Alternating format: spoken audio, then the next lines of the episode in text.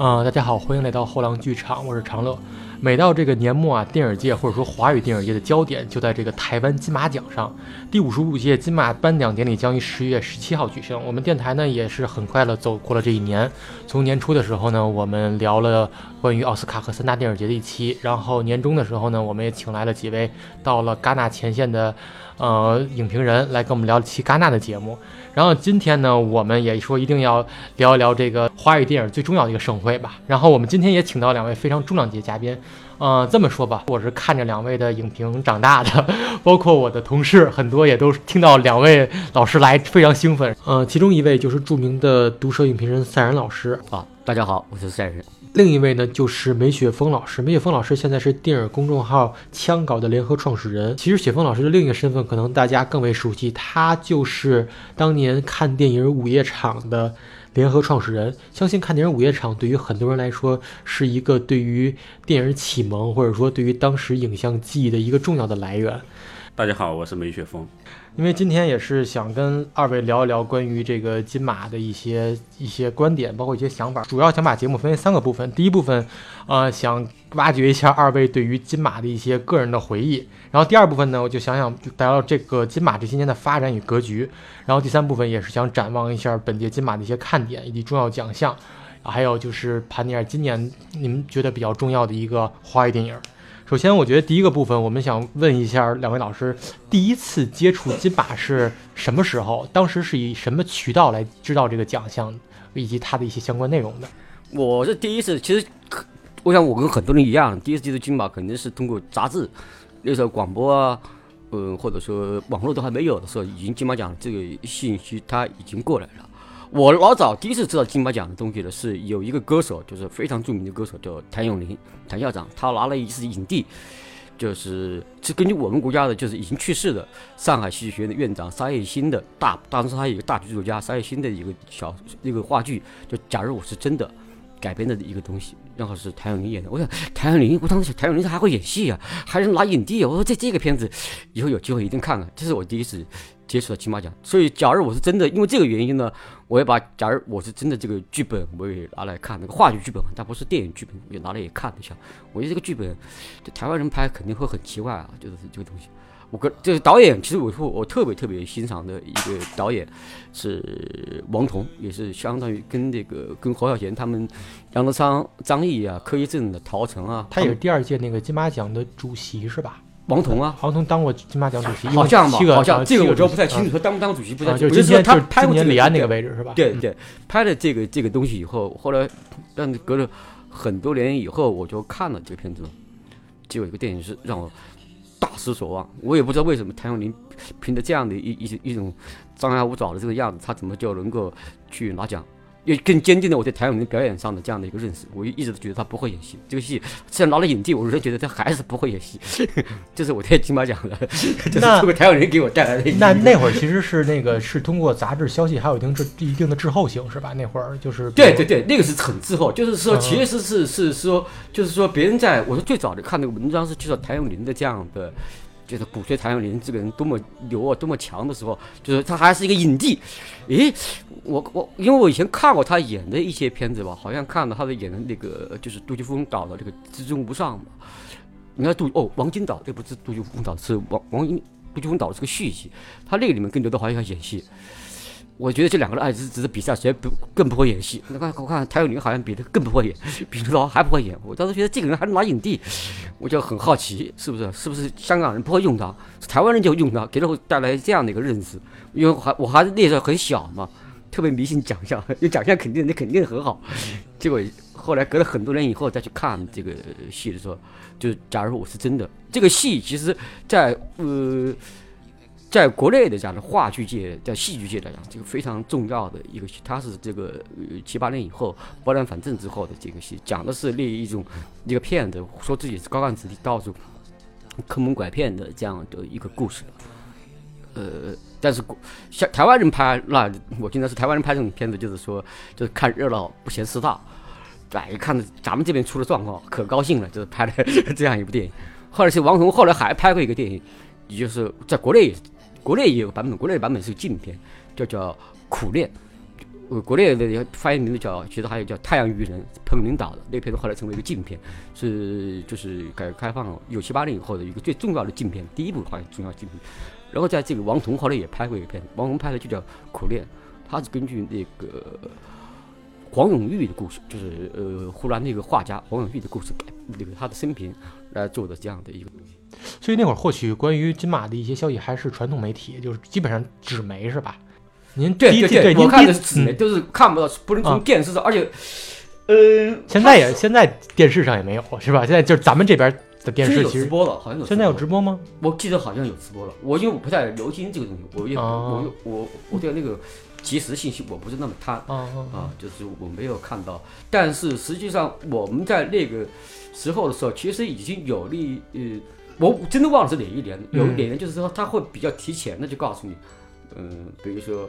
他上个月的杂志，他告诉你下个月他要颁金马奖了，哦提名名单也出来了，怎么怎么，他们也会有会有些分析。我记得当时有个杂志叫《中外电视月刊》，那是大概什么？呃，那是九十年代的时候九八十年代末也有，九十年代他也有，嗯它就会有出一个这样的东西，会有一些写的一些分析的文章，但那文章估计是，我怀疑他们是台湾那边的，我我无法考证啊，估计台湾那边人写的一些这样的文章，他后来把拿来用了一下，那时候已经有了。那第一次就是关于这个金马的，就是颁奖礼的影像的内容是大概得在什么时候就是能看到呢？我印象中好像是我自己看的，应该是两千年以后的事情，2000年以后两千年以后就互联网发展那会儿，对，至于看的是哪一届的，我不太清楚。我也看过那个呃金马奖的，但但我那个具体的年份啊是哪一年看的，我没印象。就是我我我还是还是那句话，好像记得是可以看到，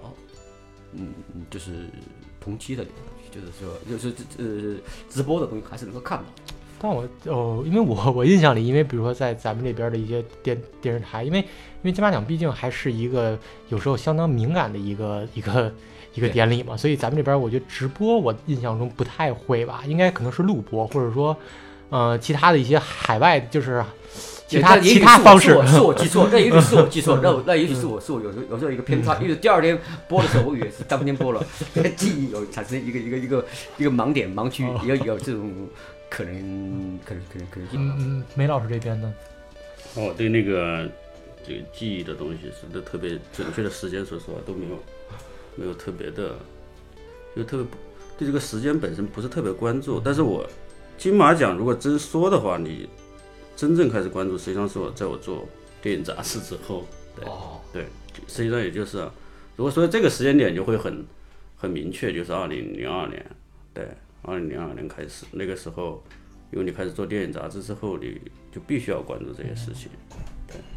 对，像金，像当然你说就是说开始知道金 金像奖、金马奖应该是在九六九七九六九七年吧，因为那个时候，呃，一直看录像，看那时候那时候看录像嘛，看看 看的时候就会注意这个片片片尾的那些字幕，那些哦，这个谁导演，这个谁主演，这个谁谁，然后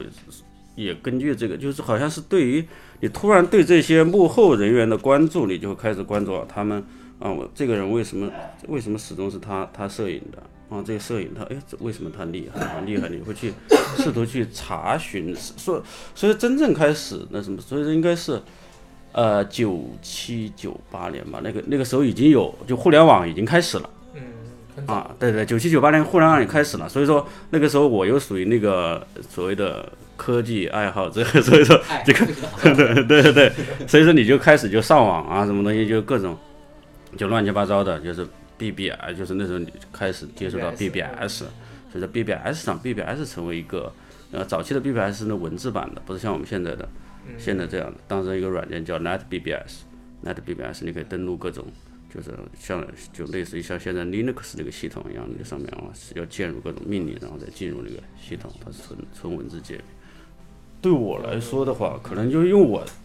因为在在我的成长经历里面，华语本身就是国内的电影，因为你不是特别当时在找小小孩的阶段，你并不是特别喜欢看，啊，所以说我在因为我真正开始看电影，应该就是读读真正就说有意识的知道自己在看电影、享受电影，实际上是在读高中的时候，那那实际上是大量的港片。如果说真知道奖项，第一个知道的肯定是金像奖，香港电影金像奖。对我来说哈，香港电影金像奖，然后就知道了奥斯卡奖，就是因为那个奥斯卡得过奥斯卡的，觉得它是好电影。那个时候他会觉得好像一个认证一样的，ISO 九零零幺认证，认证了一下五星级三星米其林大概这样的认证。所以说那个时候你它有一个按图索骥的这么一个作用，包括后来的。到后来才。欧洲三大那可能那更更晚啊，对，因为小时候肯定是不太懂这些所谓艺术电影的，这必须承认，早年肯定是喜欢喜欢的 喜欢的《英雄本色》啊，《监狱风云》呢。这么多届金马里，二位对于某个瞬间或者某件事儿有没有特别深的记忆或者说感动？因为我看过二人都。基本上都是杨德昌的粉丝，因为无论是三老师写过 不是我我我我之前看过，包括那个那个三然老师《与光同尘》里边，其实很大的篇幅在写杨德昌的。那个顾岭街杀人事件有两个，啊，对对对，我喜欢顾岭街，喜欢顾岭街和喜欢，我喜欢那个蛋，我喜欢下蛋的鸡，知道吗？我喜欢那个鸡蛋而已，不不在不是对那个下是谁下了这个蛋，我我并不是那那么重视，他他他他是他是比较博爱，蛋也喜欢的，鸡也喜欢，对，所以所以我就说到这些瞬间，因为我就想到一个瞬间，可能不知道二位有没有感触，就是二零零七年第四十四届金马的时候，当时是侯孝贤。和张震一起为杨德昌颁这个终身成就奖，当时也是那个于为燕为那个已逝的杨德昌来领奖，不知道二位对于这件事有没有记忆？包括杨德昌和侯孝贤之间的关系，你说吧。我对那个你说的那个瞬间我是没有印象，嗯，对，没有，那也比较对我，但对杨德昌是有感情，但是对你说的瞬间就是，啊，你说就是侯孝贤，就是侯孝贤和杨德昌之间的关系，嗯。有私人关系啊，就是因为大家都说他们俩就是就是有一段时间好像是谁都不理谁吧，到了后来他们有段时间是这样，有段时间是一天不见面就浑身难受，后来又隔一段时间他们是就互相都不理谁了，又过一段时间以后了，是他们后来关系就就他他因为他的死亡，我还是因为杨德昌的死亡死了之后嘛。呃，杨德昌他后来就我们侯孝贤啊，就是不停的还是在各各种场合下，还是表示他对他的怀念啊。嗯，我们把这个也可以看作是一个礼貌啊，嗯也可以看作是一种惺惺相惜，或者是更残酷的说法是那种兔死狐悲，这种都会有。这个不要笑，就是也许都是一个正常心理心态，是不是？也有可能因为这样的一个一个突然的离去，让过去的那些所谓的恩怨。就随风而去了，就有可能，都是有可能的。但他们之间有什么了不得的恩怨呢？在我的看来的一些东西里面，我也看不出来。他们无非是对一个世界的认识不一样，对一个某个审美上有点差异，但还没有因为财产啊、女人啊，没没有为这些事情而，假如不为这两个事情而而那个误会的话，就谈不上有什么误会。我稍微讲一个小的事情啊，有一年是二零零五年的时候，是中国电影百年。当时我做杂志，我做我是做电影世界的一个主编的时候，我当时要采访所有的人，我我就同时给的侯耀贤和杨德昌都打了电话，说要他他们接受采访，侯耀贤马上就同意了，说 OK 没问题。给杨德昌打电话了，我要亲自接的电话，杨德昌通话，我就说来这样，杨德昌就是就就问你一句话，侯耀贤接不接受采访？侯耀贤接受。那我就不接受了，电话就不撂了。这是这是杨德昌给我的第一印象，就是杨德昌就是侯耀贤这边就没有问这个状况。侯耀贤那个电话是我的我下面的那个外联，他们就给侯耀贤打电话，他们就就不把这当一回事儿，就是有人同意了就采，就是很简单的一个一个问题。而杨德昌那边就是出现了这样的一个状况。但是这两个人我都觉得这是这些都是这些都是次要的，我重要的还是去看他们电影。嗯，这些这些小事情是这个次要的。你刚才其实还讲的一个瞬间，其实真正的这个这个金马奖的一个一个瞬间，其实还是有一届的奖，就那一届的奖应该是整个的华语电影的一就是空前空前的盛会，以后估计再也很难讲的盛会，就是顾影街十一项提名，嗯嗯嗯，就最终只得了两项，一个是编剧，一个是最佳影片，然后其他跟他竞争的片子是什么片子呢？都是我喜欢的电影，李安的第一部电影《推手》。王家卫的真正意义上的第一部电影，真正意义上的第一部电影《阿飞正传》。嗯。关锦鹏最好的电影《阮玲玉》。再加上牯岭街，你看这个这这个就是这个随便一个片子都可以甩这个金马奖这二十天的一相当于一九九四的感觉是吧？对对对，然后得奖的是那个狼雄把那个嗯把张国荣干翻在地，他拿的是最佳哦狼熊当时六十一岁反正就是那一届给我感觉印象就特别好。我因为我在写，就是刚才你们谈到这个《渔王冲田》的时候，我在写《古岭街》这个片子得奖，我着重着重写的，我写谁第一个上台，最后一个上，第一个到这个现场的好像是，好像是我印象中我是成龙和阮和那个张曼玉谁先到谁后到，但是他们也早就为这个为这个阮玲，不是为张曼玉来的时候已经准备好了这个这个晚会的一个主题歌，就是《藏心》。就是阮玲玉的主题歌《藏心》，然后那《藏心》本身是一个中国电影叫老歌嘛，《蝴蝶儿飞絮》，我觉得第一句歌词是这样的：谈一点依赖，谈一点爱吧，好像有这种歌词，就黄莺唱的，然后定的这个调，他已经做好了这个准备，而且这个片子就整个这个东西来讲的话，也是一个关于电影的一种纪念，因为阮玲玉这个电影嘛，本身就是关于电影纪念。其实，而在整个《牯岭街》，其实一个很重要的一个电影，无数人看的电影都忽略它一个重要的细节。他总是讲他讲一个电影在拍摄的过程，看见没有？是那个片场，他们开始在片场里开始出状况。第一个镜头就是张震拿电筒照片场。我觉得这些片子其实《阿飞正传》仍然是有关于电影的电影，就是这三个片子都是关于电影的电影，而且同时都拍的那么的有风韵，就是这三个，就是那一届我是觉得特别好。对，反正就是说这两个人关系啊，我觉得就是所所谓的开头大家相濡以沫，然后大家然后分道相忘扬江湖对对，相忘于江湖，然后分道扬扬镳，然后再到最后的时候又重新好像所谓的恩怨。一笑一笑泯恩仇也好，还是怎么样的，这好像是一个所有的所有的通例。你看所有的电影电影运动全是这样的。国内的第五代在在早期的时候也是在一起的，第六代在在一起的也是在一起你。包括特里弗和戈达对啊，尔这样，他新浪潮也是在一起，就是然后就是就是我觉得他们的那种分裂，从你说分那种分裂，既当然既有所谓的现实的原现实的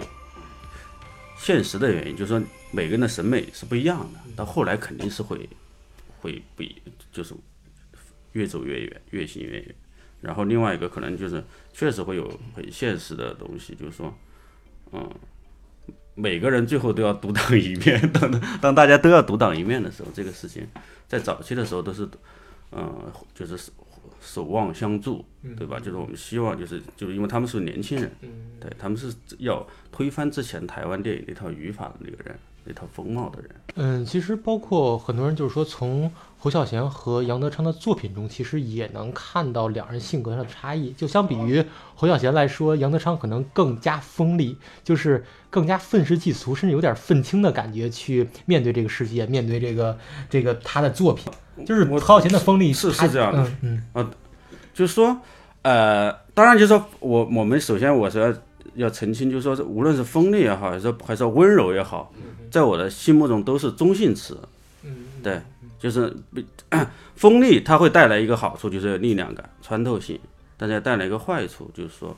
它可能不够丰富。嗯单调的东西才会锋利，就是一把刀，它觉得它不是一个很重的东西，它必须很尖才行。所以它肯定是很片面的，锋利的东西都是片面的。对，就是说温柔的，就是像侯孝贤那种东西呢，他他最终像一个像一个，我觉得他是具有某种上帝视角的那种来看这个人世间的，无论是生死，无论是离散。永恒、瞬间，这所有的东西，他都是平等看待的，在他在他的眼里，他似乎所有的事情都，所谓的所谓的永恒，只有就是这个变动，这不停的变动，不停的像波一样的变动，逝去、升起，对，就是所以说他，但是他这样的就是好处就是他这个就是人世间的这这一切，在他看来都都历历在目。坏就是当然也有一个，我觉得也有一个。或者说他的弱点就是这种这种电影的弱点就会是你少那种情感的丰沛，对，就是他他会少了一种，就是说刻意的，特别他早年的时候，他当然是由于就是说所谓的侯孝贤早年电影，他他由于他所有的东西都来源于他的自身体验，所以说他就会有一种很很很强的感染力，但是到到后期，我觉得他实际上是就就整个电影都，呃，逐步陷入了一种一种概念化，那种他又他又是他又不像杨德昌那样的对于现实有强烈的关照。所谓现实的现实的强烈关照，说到底就是杨德昌一种非常幼稚的行为，他认为电影能改变世界。你在看杨德昌的电影的时候，他始终始终都里面都有个问题：你们为什么要这样呀？这个社会为什么会变成这个样子？人为什么就这么的？人生为什么就这么的无聊？人生为什么就这么的虚无？我们的人生就只有这么一点点吗？你看，我的人生为什么两句话就讲完了？它里面好几个电影都讲得像个怨妇一样，是不是？对对，就是个怨妇。对，你说我为什么不爱我了？是不是？我他妈爱你，你为什么不爱我？很多女的都是这样嘛，是不是？娘们唧唧的，就是杨德昌，是不是？对，就是说这个赛恩老师是说他认为娘们唧唧的，就是说，对对对对对对，对我来说，他就是这种这种幼稚，嗯，就是某种程度是幼稚，带来了行动力，带来了穿透性。你看这个，就是你放，就是那个放眼所有的人人啊，就是说真正聪明的人，非常非常聪明，聪明到极点，看或者说通透到极点的人，反而是非常冲淡、恬淡的人。但是真正做事情的人，都是幼稚的人，他会一往无前的去做，他始终相他就是说他相信这个世界可可被改变，所以他一定要去，一定要去问，一定要去做，一定要前进，一定要把矛头指向他认为不不好的不好的东西，一定要把尖刀捅向他认为就是需要被推翻的东西。他始终是在这这样做，他始终在问答案，即使是。嗯，我跟赛仁老师都特别喜欢他。嗯，那个《牯岭街少年杀人事件》里面，对我来说也是一个为什么一个这么好的一个少年，最终会被会走向绝路？为什么会就是那个把把把这么一个另外一个无辜的女孩杀死，对小明杀死？他这个里面，他所以说它里面有很多的很很强烈的一种啊，所以他会去分分析，就是你比如他父就父父父权。就是他父亲的倒掉，整个，嗯，就是理想的倒掉，也就是哈利的死掉，然后就是，嗯，那种宗教的无力，就是二姐的那个、那个、那个、那个身份，所有的东西，它它实际上它也是一套非常非常理性的体系，在试图探讨整个，就是说为什么在那个时代这些人会走向这个地步，它是个特例，但是那个特例的背特例的背后，它的阴影里面实际上是整个时代那种。当时时代的氛围所造成的普遍的不安全感和里面弥漫的那种暴力感，包括几种势力，包括美国、对对日本的势力都在里边，都所都在里有的东西它边转。嗯它都会，所以说它这个电影好，就是因为它那个它它当然没有让这些概念去侵侵入到真正侵入到叙事，嗯，没有让这个概念侵入到叙事，但是他绝对是对他的对小四的这个内心的最终他崩崩盘的那一刻的影响是潜移默化的。他把那种他他真正的做到了那种时代氛围是慢慢侵入这个这个人的那那个那个内心，对，大概是。所以说到《孤岭街》，我想比较问一个比较私人的问题：二位第一次接触《孤岭街》这部电影是大概什么时候呢？我大概就是他拿了金马奖不久就看了，哦，应该是九，应该是九四年左右就看了。那是 VCD 的时候是吧？录像带，录录像带啊看还是录像带是这个录像带。其实我还要说一点，因为他说了一说这个东西，我们俩就是本来就私下里想随便聊，对对对，私下里随便聊了就完了的。你稍微要说的话，我就说了，嗯所有的粮，真正的真正意义上的粮炮啊，都是很可爱的，真正意义上的粮炮都很可爱他们都是都都很有意思。我还是觉得杨德昌电影在我看来最最关键的不是他多么锋利啊，多么多么多么有穿透性啊，这个东西，这个这个看怎么理解锋利或者穿透，这也是这这台湾的港就说啊，其实在我的心目中的杨德昌是一个特别可爱的人。嗯，我觉得那些撒泼的、满地打滚的女人，我都觉得都挺可爱的，特别真性情嘛，是不是？那那些那总是那种一财万方的，哎呀，笑不露齿的，是不是？嗯是非礼勿视的这种女人，我都觉得哎呀，这这有点虚伪，有点假。而且她这种满地打滚的，是不是？经常就是把这头发要撕撕撕烂的那种，觉得哎呀，其实挺好，挺好。我我我有个问题啊，就是蒋老师，我我在看过您在那个北大有一次讲如何做一名职业的观众，里边有有一点我想拿出来，就是说嗯你是反对童心的，是吧？就是觉得童心未泯这件事不好，但是杨德昌的不是，嗯。其实我是说这个东西，我在讲的话，就是在审美上面来讲的话，嗯，在在审美这个维度讲的话，嗯。童心不好。但作为一个人，作为你不做一个审美者的话，也不想一个职业性的审美者的话，嗯，同有没有童心无所谓，有也可以，没有也行。是童心不能让一个人更客观吗？童心是不会是客，首先不谈客观不，嗯。童心会让你只能看到这一个面，走不远，哦太窄了。嗯它不封口，它只有这一个出口在里面。因为真正的世界或者真正的人，他绝对不是以孩一个用孩子这一个东西，用单纯这个东西来解释。当一个人说一个单纯的话，那个东西其实离乏味也不远。那杨德昌本身的那种创作上的那那那那种感觉也好，您觉得跟童心他的那种初心未泯有关系吗？他肯他的初心肯定不是这样的，嗯他是走的他他的这些东西其实还是社会驯化的东西。他一他不我不相信他一开始生下来就是个愤怒青年，或者到了小学的时候变成愤怒青年，他不是的。他其实在这个孤岭街里面，其实我还说一句话，就是说孤岭街我看了好多遍啊，看了，应该我看的次数应该比那个许文老师应该更多，完整的看的话，看的次数也比较多。就是说他那个小四这个人，他并不是一个好好的青年，就是他不相信一个很好的人到最后会走上一个犯罪道路，而且他本身就有问题，就社会有问题，而他自己也有问题。他比如说他，他睚眦必报，他要对那个对谁不可以对谁不客气。他的二姐看了他那个那个日记的时候，觉得有问题。然后呢，看到他的哥哥替他承认错误的时候，被爸爸毒打的时候，他没有去去向父亲去解释。父亲在地里受过，别人要替你受过啊，他没有，他只是这样看的。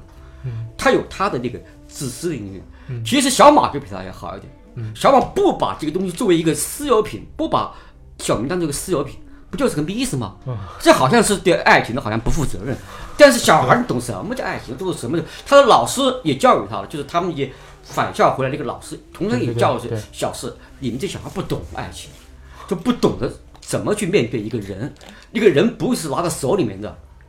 是想证明他因为小明成为一个奖品，谁要占占有了小明，谁要能够成为整个的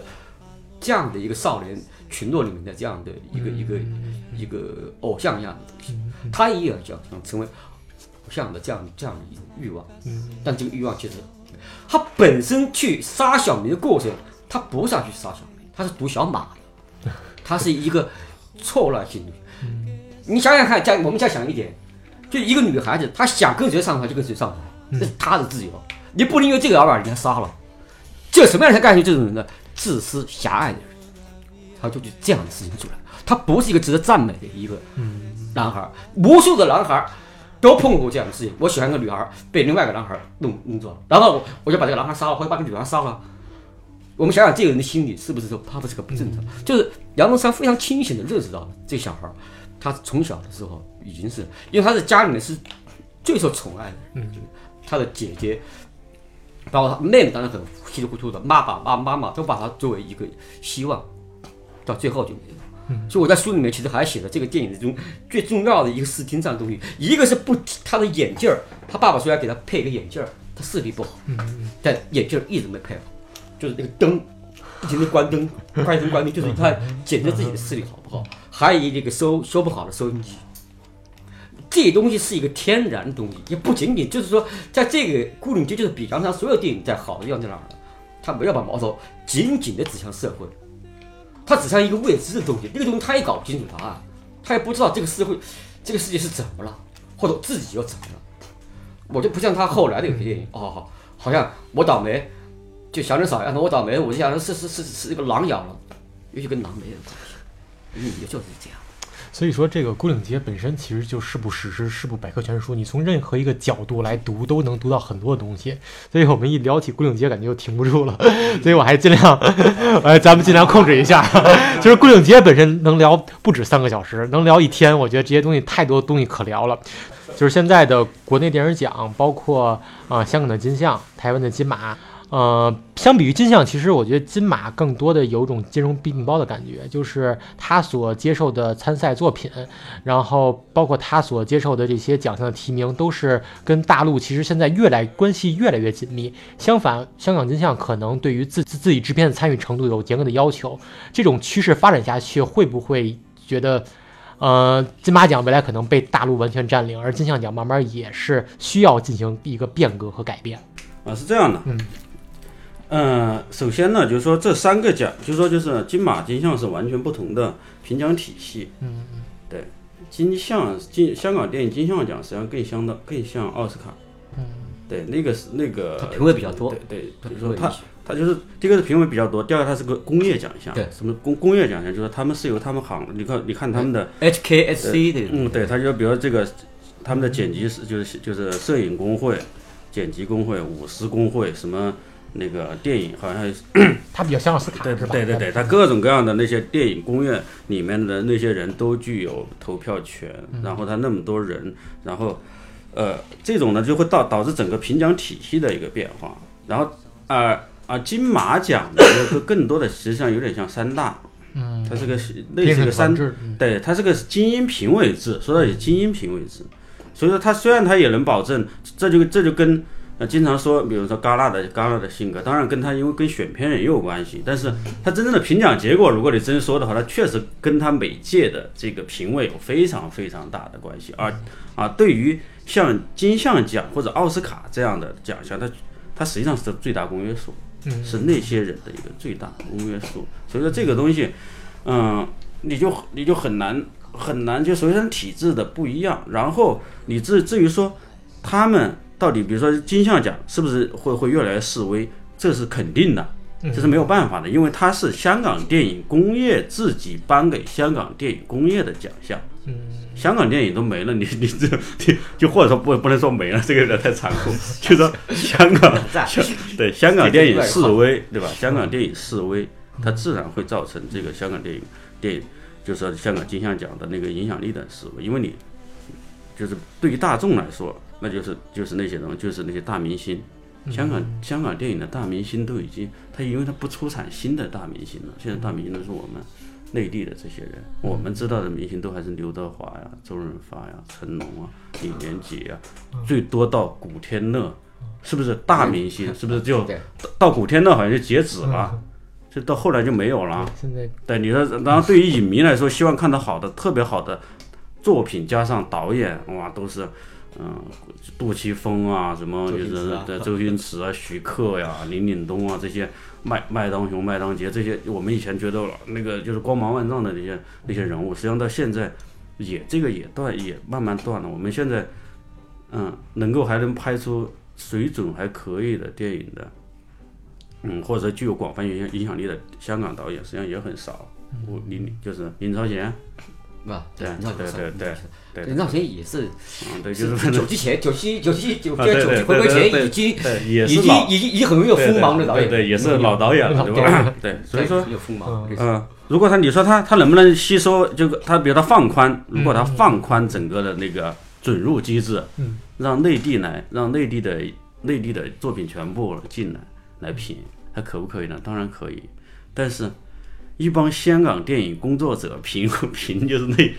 那就内地的内地的人会不会服气？我觉得是这些东西都要，因为它它是香港电影工业奖，嗯如除非它变成为什么？我觉得金马奖会呃这种会特别的容易，因为它早了，它最开头的时候没有内地是为什么？因为当时内地和和台湾有那种政治上的那种嗯那种那种那种那种原因，所以他没办法评。所以，但是他当时评，他是香港和台湾的电影全部都是在一起评的。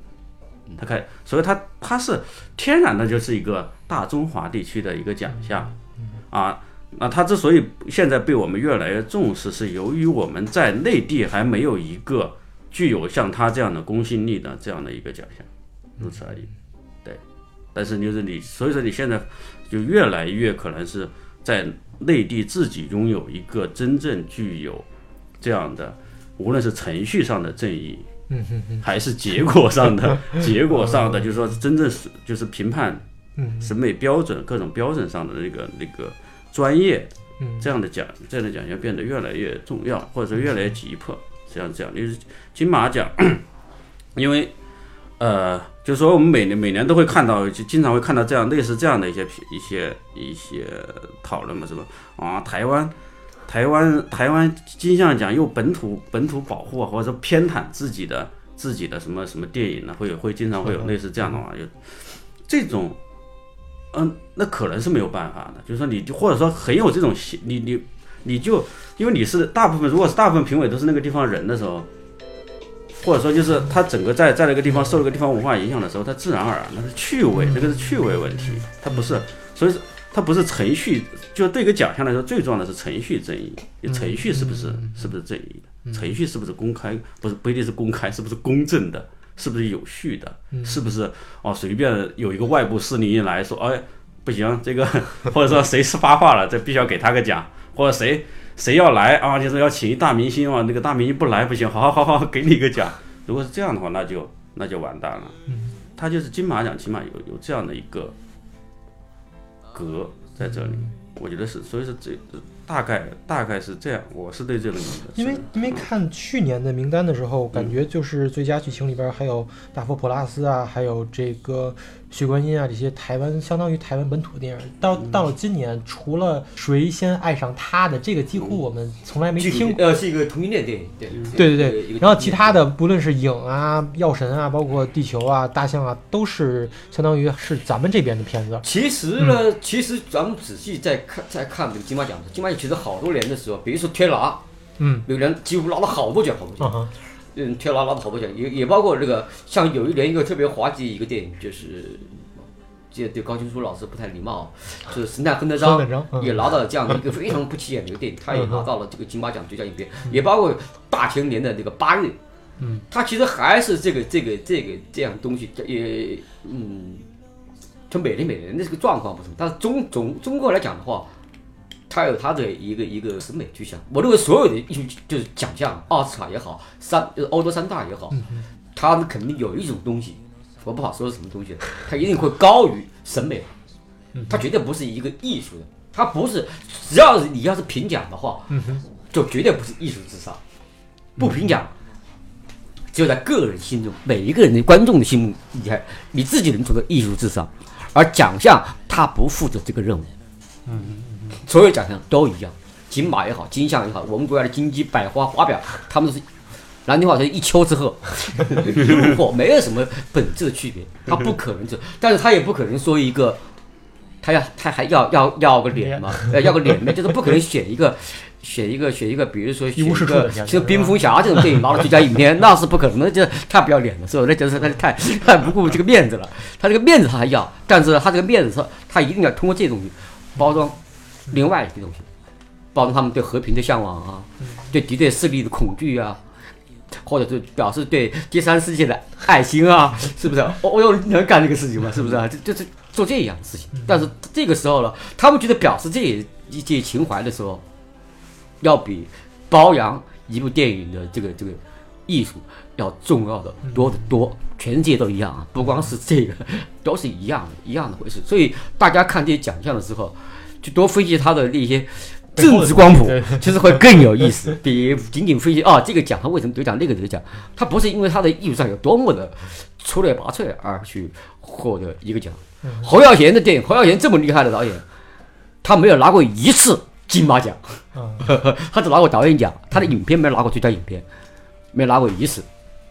但是杨德昌从来没拿过导演奖。呃，杨德昌拿，但是他拿过。两个字就叫影片，两个是最佳影片。其实我觉得这也是一个，还是其实对他们还基本上讲的话，金马奖在他们那个时候，呃，对他们是肯定的。在台湾的这个电影的状况，对杨德昌啊，其实好像是杨德昌自己认为他台湾台湾电影方面 对他不够礼貌，不够礼貌，反正是 不够尊重吧。台湾对，就台湾台湾那个有没有好什么？杨德昌是觉得可能他的内心深处是会觉得。整个世界都对他不太的 不太礼貌，对对对 对对对，他是总觉得他总在他，他是总是那特别敏感嘛。你你跟我话多了，觉得这人太热情了。你不跟我说话，哎呀，太高傲了，就是很难伺候的一个人。所以奖项背后其实有更多的原元素在里边，对，就是政治，比如说政治东西怎么。比如说这个金马奖和为什么叫金马奖，大家稍微也许知道了，一个它是来源于金门和马祖，它是那个台海沿线的，就是台湾海峡这个战线。这两个金马奖为什么创立，是为了鼓励那些在台海打仗的。那些是官兵吧，我不是讲，这鼓励是为这个而做的这样的一个金马奖，因为会有很多明星啊，是一个就是最早的第一届金马奖，他其实会办这个奖，是一个变相的劳军行为，他不是为了一个 跟艺术跟是跟是八竿子打不着，是不是？我觉得在这个文艺本身，它和政治就就是不分家。奖项奖项是啊是可以。可以是那个，他是一定会跟这个有有一定的这样的观点的。但是你要说文艺嘛，所有的文艺的搞搞艺术的人是他们最大的一个东西是要脱离到那个政治上的东西，而杨德昌不是这样，杨德昌可反过来，我就要个政治紧紧的拥抱。对，最近看条就是台湾新闻，就是那个小野在为那个陈其迈在拍那个竞选影片，然后这这让人很多人攻击他，让他觉得他这是一个用台湾的话叫文化乱伦现象。然后因为他是柯文哲竞选团的人，然后 然后因为看到小野这名字出现在这种新闻里边，你还会感觉这个艺术和本身政治里边有千丝万缕的联系在里边。对是是是是有，就是因为有千丝万缕的联系，嗯所以他有些人就想，就有或者有些艺术家就想摆脱这种东西，嗯我就懒得理这些俗事了，这都是很俗的事情，是不是？这在尤其是在曹雪芹他们这些人看来太庸俗了，是不是？什么柯文哲啊，什么蔡英文，这人多庸俗啊！他们干的事情更庸俗了。但其实说到 政治挂帅这事儿，我觉得金像奖做的更明显，就是都一样，都一样，都一样。他可能是更为特意，还是他的选择不多呢？因为其实金像嗯奖，我觉得金马奖它也是这样的。比如说，比如说像，像他我们国内的获奖的，就是华语就是大陆这边电影获奖的，比如说像，应该最早的应该像有有天域吧，就是陈冲导演的天域。其实你现在从一个电影的角度出发的话，它除了主题厉害以外，嗯哦，主题非常讨人喜欢。嗯就是反思文革啊那种特别讨人喜欢啊，很多人一看讲文革，对，就再也睡不着觉了，就天下大白了，就是那种很兴奋，很兴奋。就除了这以外呢，除了主题很牛以外，所谓很牛啊，其实这个电影凡上可陈，嗯，神探柯南章，那么除了那个主题也是以有有有以外，也是仍然是凡上可陈的一个东西，他并没有这个，但是但是台湾的，他们有选这样的片子，就的这些金马奖就他们的想法，我只能这么讲啊。再说多多再多说讲的话，你们这个够呛是不？不再多说了，嗯因为我们也其实注意到，就是李安也是去去呃今年吧接过了这个张艾嘉的权杖，成为这个叫金马奖的第就是第七任掌门。然后他在呃五年前五十届金马奖时候是陪审团主席，然后他当时就是把金马颁给了这个爸妈不在家这件事情。然后当时是当时同届的还有一代宗师，还有郊游。当时这个选择，二位觉得也是鼓励大华语地区的一个方式吗？因为那会儿是新加坡的影片吧？他很喜欢这个嗯《爸妈不在家》，对我觉得也还可以，但是我是觉得呢，要是从，但那其他几个片子啊，我我觉得我个人啊这个东西，我特别我个人的想法，我个人对郊游了还感觉还还行，其他的片子我也不觉得就有多好，所以给个《爸妈不在家》了，我我我我不谈的，就是说你想想看，就是说你的目的是为了承担大华语电影的这样的。嗯我好像我要显示我大华语的胸怀的话，嗯你已经不是艺术至上了，因为你表示胸怀或表示一种情怀，对不对？已经不是艺术至上了。从这个行为我们也能看出来，你说的很对，我也同意你这个说法，嗯它一定有这个东西，它就不是一个纯粹的，就是学术性的奖项，嗯是不是？即使即使按你说的话，但爸妈不在家嘛，它有也有，也不是一个一无是处的东西，也也有它比较可爱的一一一个一个地方在嘛。就说，因为刚刚才讲到那个就是奖项的那倾向，你们都就就是赛人就比较政治性，就是这种东西呢，不可避免，对就不不可避免，也不是也不是贬义。啊，对对对。不是对，这个啊，不是，就说一个怎么说，就是因为嗯，比如说就像早年的早年，就是像第五代之所以能在三大金雄金 金雄金金狮嗯，能够有所掌握，金棕榈是吧？对他，他他他问他就在于这，因为我们是生活在这个环境里面的，这种这种审美也好，这种东西也好，我们耳濡目染，对我们来说是一个，我们每个人都有，就即使艺术，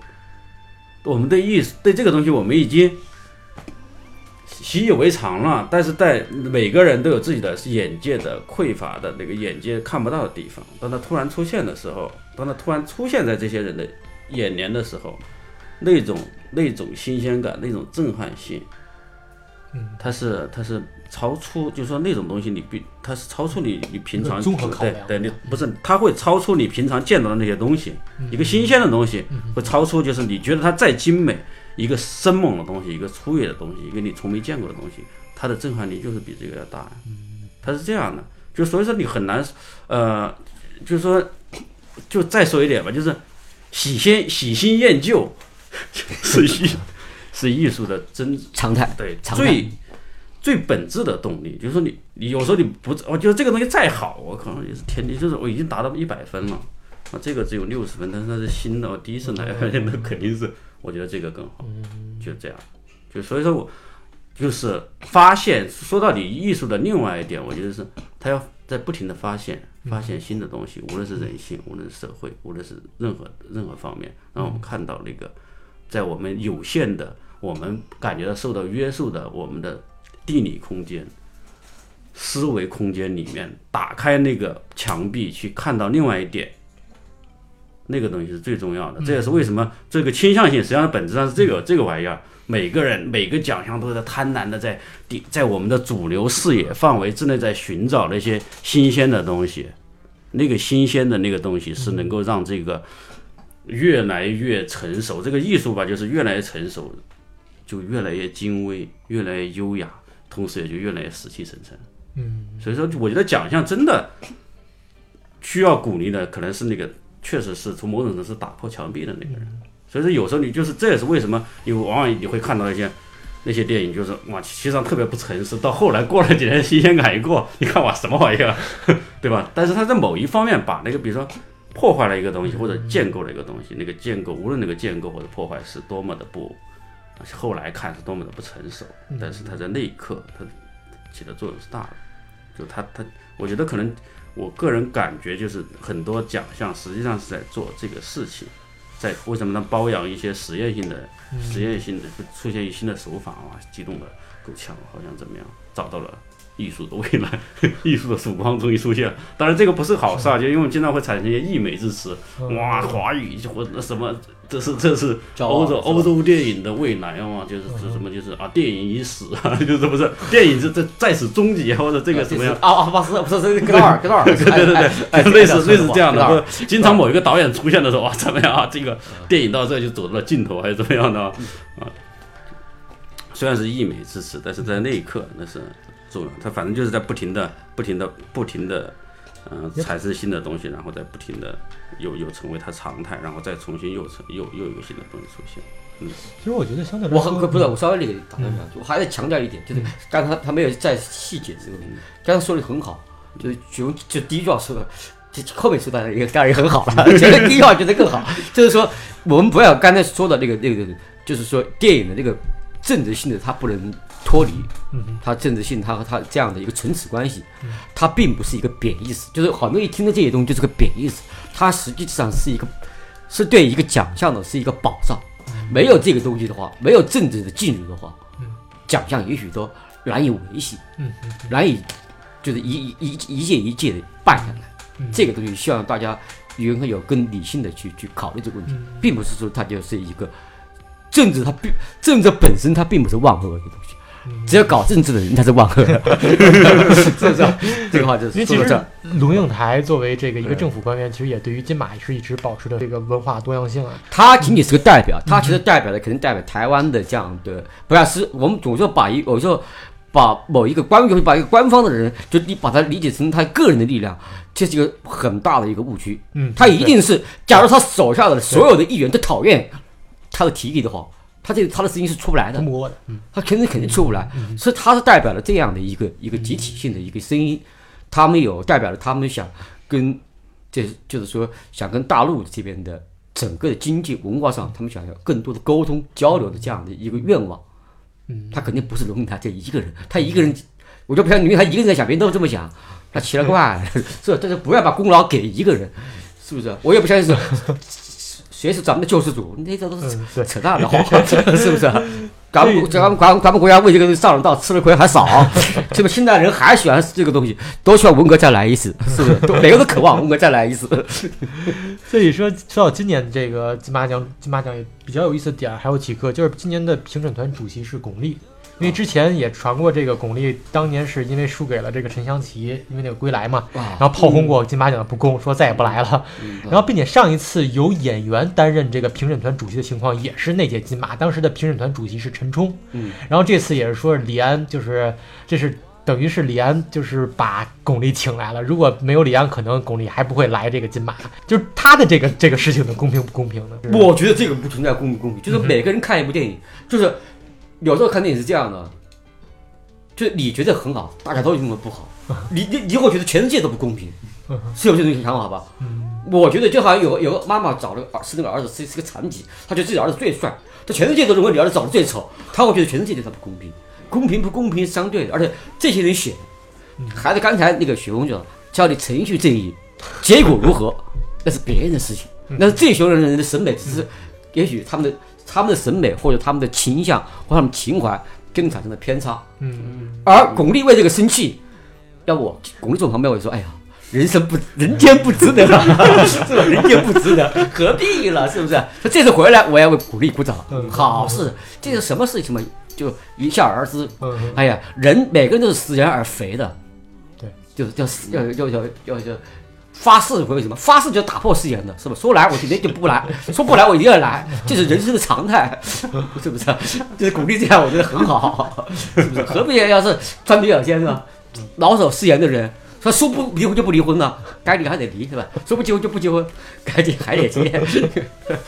这然后咱们就进入到就今年这个金马的入围名单，然后我也看了，就是按照其实两位刚才说法，就是他会鼓励这个创新啊，鼓励这些就是年轻生代导演的这个发展。所以如果要这种说法，会不会觉得《地球》和《大象》在今年是比较有希望获得这个最佳影片啊这个奖项的呢？地球我还没看啊，大象我是老早去年，我我我我见的最后一次面见的这个那个胡波同学，第一次见他，最后一次见他，然后我就看了这个电影，呃，见着他看了电影，呃，但是呢我是觉得大象，我估计是因为它毕竟还是像一个，它是从外观到内容还是一个学生气的东西很重，嗯但是它很真实，也很有技术手段，但它根子上还是一个学生气，学生气的东西太太重了。假如说鼓励这样一个东西的话，就好像你只要有锐气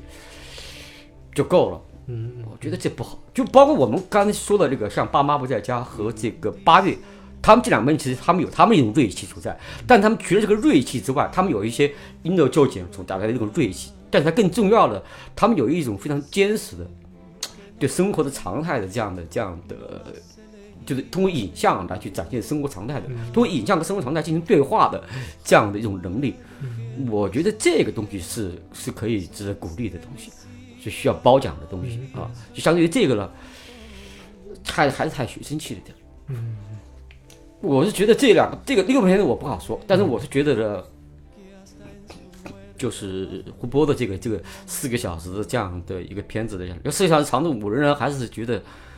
无论如何是绝对有点啰嗦了。因为后来他们刚看完的时候，他们那个制片在里面那个问我的时候，多长时间？我九十分钟就出出口，九十分钟就出口，就是我还是同意那个王王小帅的这个说，王小帅也说需要剪了，剪很长很长时间，而他他自己有自我后来胡波就他不愿意这么去剪，嗯那是他个人的一个事情。但是我觉得这里面就是这样的一个这样的一种长度的话，也会对他最终的去入围的话，也会带来一个在奖项上竞争上也会带来很大的一个障碍。嗯，啊、所以相比来说，可能最佳新导演这种奖项倒是概率比较大。呃，也许对对对，嗯因为他他其实他很多他有两个强项是，就是这胡波这个片有两个强项，我觉得是很厉害的，就是说，就是说很多青年导演都不太会的，一个是场面调度。就是人怎么进进来，怎么出去，光线的运用，嗯，怎么特写，怎么弄，还这也是一个就是电影语言，他真的会懂电影语言，这不愧是电影学院的那种工业化的训练比较到位啊，这这这这他也比较认真，比较刻苦去学习，这方面确实是非常难得。有很多电影导演他是就是新生代导演们很多电影对电影这个工具啊，嗯不太会使用。再一个还有一个强项，也是我特别欣赏他的一个强项，他是对演员的控制非常好。嗯就是所有来的每一个人，他都让这个人有那种真正的表演之光。这表演之光其实来源于他的人的这样的一一一一种动作神态的一一种捕捉，非常的准确。这一点也是，那这一点更是不是也是更是，就是大陆的港台、中港台都上进去了，很少有这样，嗯就是年轻的导演，才才不到三十岁，你有这样的一个才华，所以我看到他那个片子这两点的时候，就是他当时说死的时候，我觉得可惜了呀，真是可惜了。这个这这个这个人无论怎么还是，但是他他个人的事情啊，嗯我我我还是愿意他能够有一个。我当时第一次看到这个新闻的时候，我还是很希望这个人有时候会有产生一个他重生的幻觉吧，就是其实是一个能把电影拍的会更好的一个一个影。我觉得药神和那个影其实都有他们的。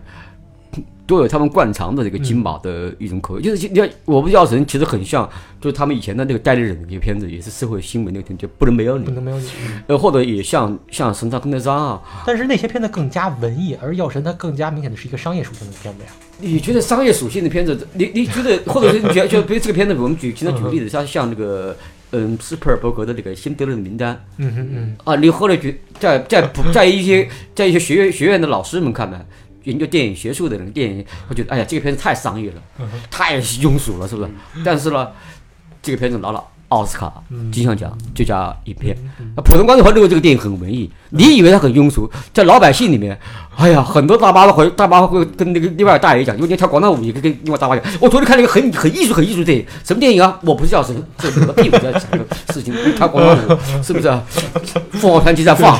这个这个是这个到底是这个褒义还是贬义？这这这这这不存在褒和贬，你看这种组织想帮我找树立假假假假想敌吗？给我给我找敌人，我本身敌人够多了，还给我找，是？就是这样的东西。其实你以为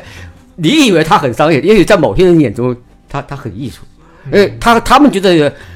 就是很多人对艺术的一个认识是哦，他只要反映现实了，他就是 艺术电影。或者是他认为，他认为他很深刻的反映一种社会现实了，他有现实的这个呼喊的东西，哦，他就是艺术电影。你你觉得？其实我跟你想法是一样，我也觉得它它是一个不折不扣的这样的一个商业电影，非常纯粹的一个商业电影。但是你不在乎，我们不能阻碍别人的想法嘛？包括我们看这个最佳最佳嗯男演员这里边，因为刚才提到这个大象，包括您二位也看过，啊你觉得里边张宇和彭昱畅哪个哪位表现的更好一点儿？都还不错，两个还人都不错，对对。而且我觉得张宇在那个戏里表演比那个我不是药神，要好，对嗯，他是那个是就令浩看了这个大大象席地而坐的时候，他马上就就就是要签那个演员，就签那个张宇。哦因为张宇的形态特别好，就把他就找过来，就大就大象席地而坐里面的张宇。然后彭昱畅呢，呃在里面演的也也还也还不错，但是这些功劳啊，都是应该归胡波身上的。对胡波这个这个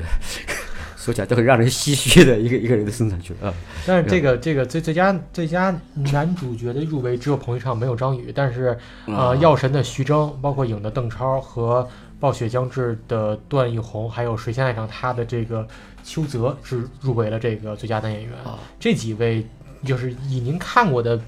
这些影因片来说那，个邱泽我没看，啊其他的几位，他的几位我也没觉得有的演的有有有就其中两个我没看，但是这另外三个我可能我个人可能更喜欢段奕宏一点。嗯，哦，然后他他一直都很比较喜欢段奕宏，段奕宏演的再差，他还是会演的不错，是不是？开玩笑。对，就是那个，因为因为影啊，影里影里面那个谁呢，就是邓超，就是过火。对我来说，就是就是有时候你人很人，有些人很容易把力量感和过火把它混为一谈。哦，对，混为一谈。对我觉得我觉得就是就是那谁就是那影里面邓超就有这个这个这个问题，然后药神药药神徐徐峥，其实我觉得我分辨不出徐峥在这几部片子中的对他他是一个很城市啊，化的我是我是觉得徐峥是一个特别基本功基本功特别好的演员，对，他是基本功特别好的演员，但是是当然也许是角色本身给他的限定性很大，嗯对，因为他本身那个角色吧，就是一个一个相对来说很比较概念化的一个概念化的一个角色，然后呢，呃，然后这个角，然后他也可能也没有那种。就说那个，就是那种穿透力，嗯他没，他很少有有那种真的就进入，就是在他那个本身剧本或者那个那个框架里面给他的那个限定的任务之外，他那个能够穿透到这个人物内心深处的那种东西，他实际上是比较少的。他好像很少，就是说他很少能给我们一个格式化以外的某种东西。嗯。他永远你会感觉他就是就跟他自己就是导演的电影一样的，就是永远是那种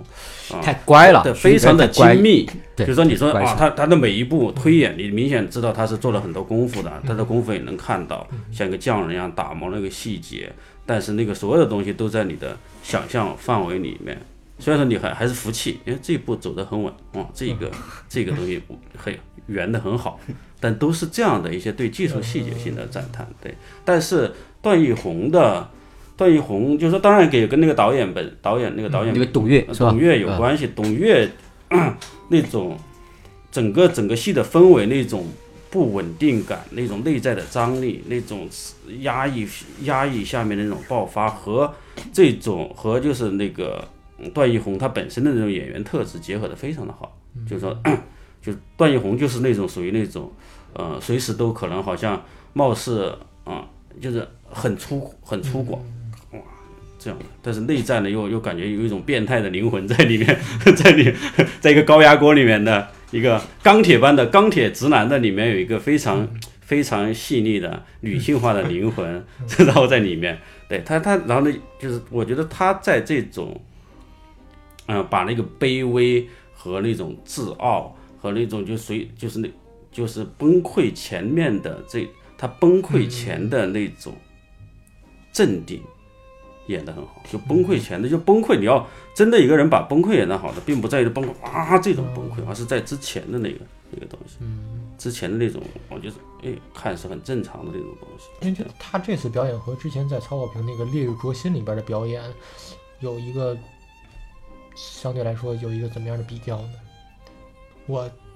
个人觉得就是这两个东西其实差别不是特别大。因为他这个角色设置是差不多的，我觉得是这样的，就是说，嗯，你很难去有时候，比如说这个人和上一个戏有没有什么进步，嗯，就某种程度，我觉得这是个伪问题，就是说，因为我就我就说一个特别极端的话，嗯，一个就跟那个导演似的，你看一个导演，往往的一两部前前一两部戏，他已经达到了人生的巅峰，大部分导演是这样。我或者说起码一半以上的导演是这种状态。你说他有什么？他后面会有进步吗？他的问题都不在于进步，而在于 一个导演能不能？我觉得一个导演或者一个演员能不能在他的在他的体系里面保持他的就是保持他的水准，同时保持他的开放性，这个东西是很重要的。就是说，至于有没有进步，我不说重重，我不在乎。就是说，他是如果现在是如果真是要用一个分数来来说的话。他现在打八十分，他再打八十分，那还是八十分呢？那 就是，就是是是这个是这个问题，就是就是而且这个，就是你要硬就是硬要去用用那种方式去去要求我，因为我比如说现在我也很少打分了，为什么？就是因为你要用分数去框定一个，就比实际上就是说你他是不是进步，就是就是说你要用分数去框定他，就框定他的时候会造成一个。特别我们会特就特别容易去简化一个一个一个东西，就是你比就是因为因为就是你一个演演员的表演呢，就除了是演员表演本身，跟这个跟这个剧本也好，跟这个导演也好，实际上是有特别特别大关系的。就当然也有在烂片里面也演的特别好的，就跟我们以前金我跟赛老师对，像黄秋生也好，吴镇宇也好，这些人他们就在烂片里面就是就是一个。刺眼的存在，就是我靠，就是演的好可以，但是你又觉得没啥用，对，就是说，对，就是你，但是你会觉得哇，这个有有点意思，对吧？就仅此而已，但是实际上是没有没有没有价值的，嗯。对，因为刚才说到，就是有些导演最好的作品可能是在他的前几部嘛，因为然后就想起我查这些资料的时候，我发现一个特别有意思的现象，就是影这次入围是张艺谋第一次，呃，获得金马的提名，之前好像从来没有过。之前从来没有过这个现象。哦，他有《归来》嘛，《归来》是最佳影片和最佳导演吗？哦不不，没有。你说张艺谋的电影，我说最佳导演和最佳影片好像从来没有过，这个现象也很奇怪。这个，这个东西你觉得？我觉得也不一定很奇怪，因为张陈凯歌的电影他是有很多吗？也不多，估计很少。或者说吴天明的电影多吗？他其实不是，因为他们很多的，就是有一段时间，他们那个国内的很多那些人啊，不愿意到到这儿来，还是刚才说的一些。好多种复杂的状况，就是这样的。其实很多金马奖获奖的片子后来都被封杀了，是 还有不管是台湾的本土的，还是我们这儿本土的，因为它也是报名制嘛，金马对，他有时候当年有一段时间，就是我们跟你讲，他以前那个金马奖，他是刚才讲，他是一个军方的，是个劳军的东西，一个做。然后呢，他很长的时间是交给那个行政新闻局的，到九零年以后呢，才改成了。行政新闻局这国家政体他来搞一次，民间搞一次，到九四年以后才彻底的交还给呃，从名义上啊交还给这个民间，但实际上仍然有这样的就是意识形态的渗透，这刚才讲了很多遍了。他一直没有避免掉这个东西，而在在在金马奖最早的那些年的时候，我们这边的在某个来讲的时候是比较警惕的，嗯，或者对对这个金马奖的这个这个入就我们华就大陆电影圈的参参赛是处于一个比较警惕或者是谨慎的态度，甚至比欧洲三大更警惕，是吧？这个对，肯定要比较紧，因为因为他这个跟就是他本身就是跟我们来讲的话，是一个长期的是一个统独关系吧，不非统即独的这样的关系，是不是？所以在这里面是，但这几年呢是，他们一直把金马奖一直打包成，他为什么要给人民间，就是想让就是去政治化，嗯啊，那就这样的各方面来讲都要一种去政治化的东西来讲。我们讲一个很有意思的，就是李雪健老师，因为一九四二他就拿到了那个。拿到了最佳男配角，他穿的衣服就是中山装，然后这里面挂的，呃，不是五星红旗，不是挂的五星红旗。他，但是他演的角色是什么？是国民党的当年河南省的省主席，这样这样一个角色，他就拿了这个奖。然后他要在这儿，就是一个很复杂的一个态度在在这里面。这个一九四二这样的一部一部片子，在在这样一句，其实其实反映这个片子其实也是从某一方面也反映台湾的历史。台湾的源头可能就在这，就是你们当年把 把我们人人民不当一回事，所以你们滚到那边去了。有这样的这样的一个一个状况，他在他在里面在是吧？一个不把人民当一回事的政府，那么人民一定会把它抛弃掉。呃，说到这个对金马，然后咱们最后就是因为金马也是一个华语电影的一个盛会嘛，嗯，而对于今年的华语电影，能不能选出一部觉得今年看到的最有意思，或者说最想跟大家分享的一部华语片？今年就是二零一八年，你先说，你先，你说，你说。我我想推荐一个片子，也是他其实也入围了这个金马奖，他是报报名的参加，但是，我给你稍微透露个信息，我是金马奖这次的初审评委，嗯。嗯，但是呢，他们因因为种种原因，我没有去去去去台湾那边去跟他们扯淡，因为扯淡的话，因为因为和这个电影有所帮助啊，所以有点对不起那个张文导演，就是那个《冥王星时刻》，嗯哼，呃，是那个王学兵演的，王学兵这几年的表演，我觉得一直。呃，越来越好。他是在戛纳获奖了，是吧？他不是，他参加戛纳的一个一个某个单元的这样的一个比赛。哎呦，我印象中好像没获什么奖。他获不获奖无所谓，是我只是问我嘛，是吧？假如只只办一个赛人电影奖的话，那我每年只办一个就完了，也挺快乐的事情。比如说这个片子里面，就是说一个一个这这个电影，当然我我自己觉得喜欢电影，不一定每个人都喜欢。我想大部分人看这个片子，估计会觉得。会很一头雾水，跟那个电影一样。这电影就是一直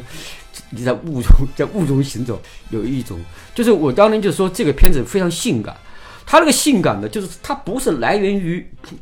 某一个具体的一个。我们提性感是来源于经常是一个身体本身，人的身体本身会带来，会让你觉得很性感，是不是？或者某一个人的局部，男性的什么腰啊，女人的小腿啊，这样的一个这样局部，而它来自于天气。天气来自于景物，来自于山川，来自于河流，来自一个个的这样的这样的岩石。就是你看到这些东西的时候，就好像你跟你跟你在跟大自然相处。是什么叫性感？就大自然是性感。就这样的一个环境里面，就是面前 没有来一个女人，没有来一个男人，你照样会有一种，哎，想 happy 一下的那样的一个东西。也许这个东西也许跟性没关系，就会。但是我觉得性感也许也许不仅仅跟。性有关系，嗯，它就是让人觉得，当然，当然，这个电影它是跟性有关系，但是我是觉得它真正性感就是这块东西，而这些东西让张伦拍出来，我觉得非常难的，嗯，就是我觉得拍一个人的小腿拍的特别好，拍一个耳垂拍的特别好，那都是很难很难，非常难负责。假如电影看完以后。你就特别想和这个女的，或者特别想，真的特别想跟对一个特别有经验的一个一个一个一个一个一个已婚的，假如说哈，有有很多战斗经验的这样的男女来讲的话，他有过无数次性战的这样的男女来讲的话，看的时候，你还会觉得对一个人产生这样的对这对这对这电影当中出现的某一张面孔、某一个身体产生这样的一种美好的向往的时候，这都很难。嗯，那么张明他这一次他不是这样去做。他他他，但他后来还有还玩了一下这个花样，他还是最后的时候他还用了一下人的身体这个东西，但是前面大部分的时候，他用的是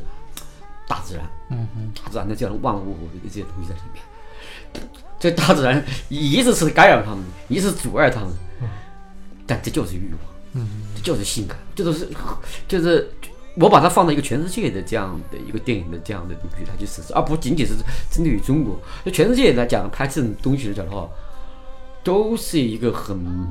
冒险的事情。就像这个电影，这个电影其实讲的也是个冒险。这个电影是关于电影一部电影，就讲一个冒险的一个电影啊，探险的这样的电影。而且还也是一个关于黑暗的电影，它是寻找黑暗，就是《黑暗传》。他他的他原来是要拍一个，就是张明最早跟我说，他要拍一个电影叫《黑黑暗传》，刚才是我们湖北那边的这样的东西，不是因为不是因为我跟张明是老乡啊，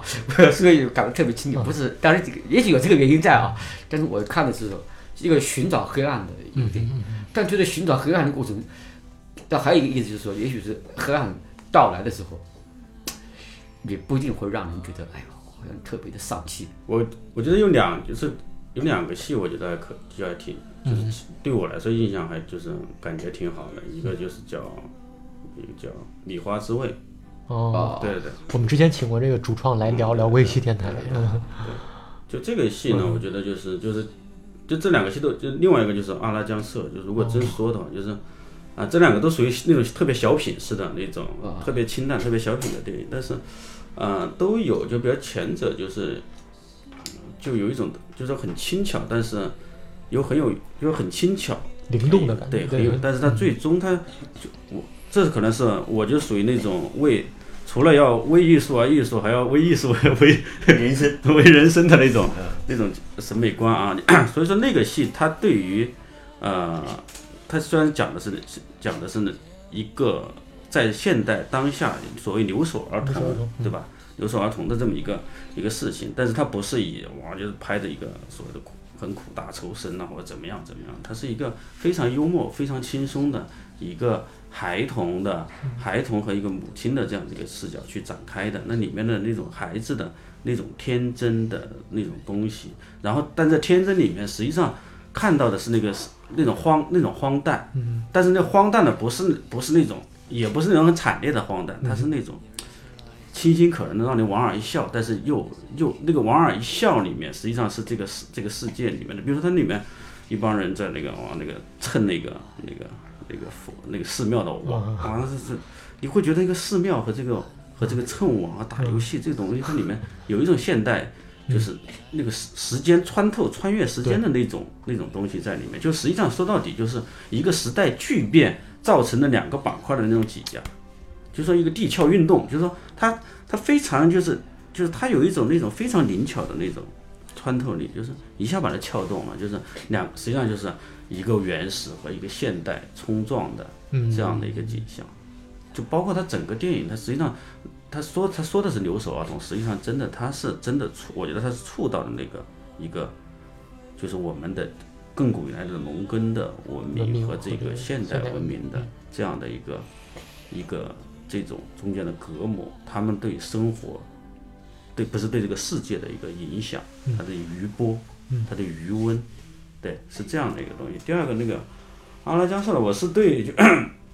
阿拉加瑟，我当然我有也是有很有，就是有有有不满，就是有很多不满足的地方。但是这个导演我特别的喜欢啊，对，很喜欢宋太家，对宋太家我特很很喜欢这个导演。他的他的长处就是说，就是其因为它里面前面有个特别不好的例子，关于藏族电影，就是就是有个特别不好的例子，就是冈仁波齐，对冈仁波齐，对，就是一个嗯过于就是一定要就是。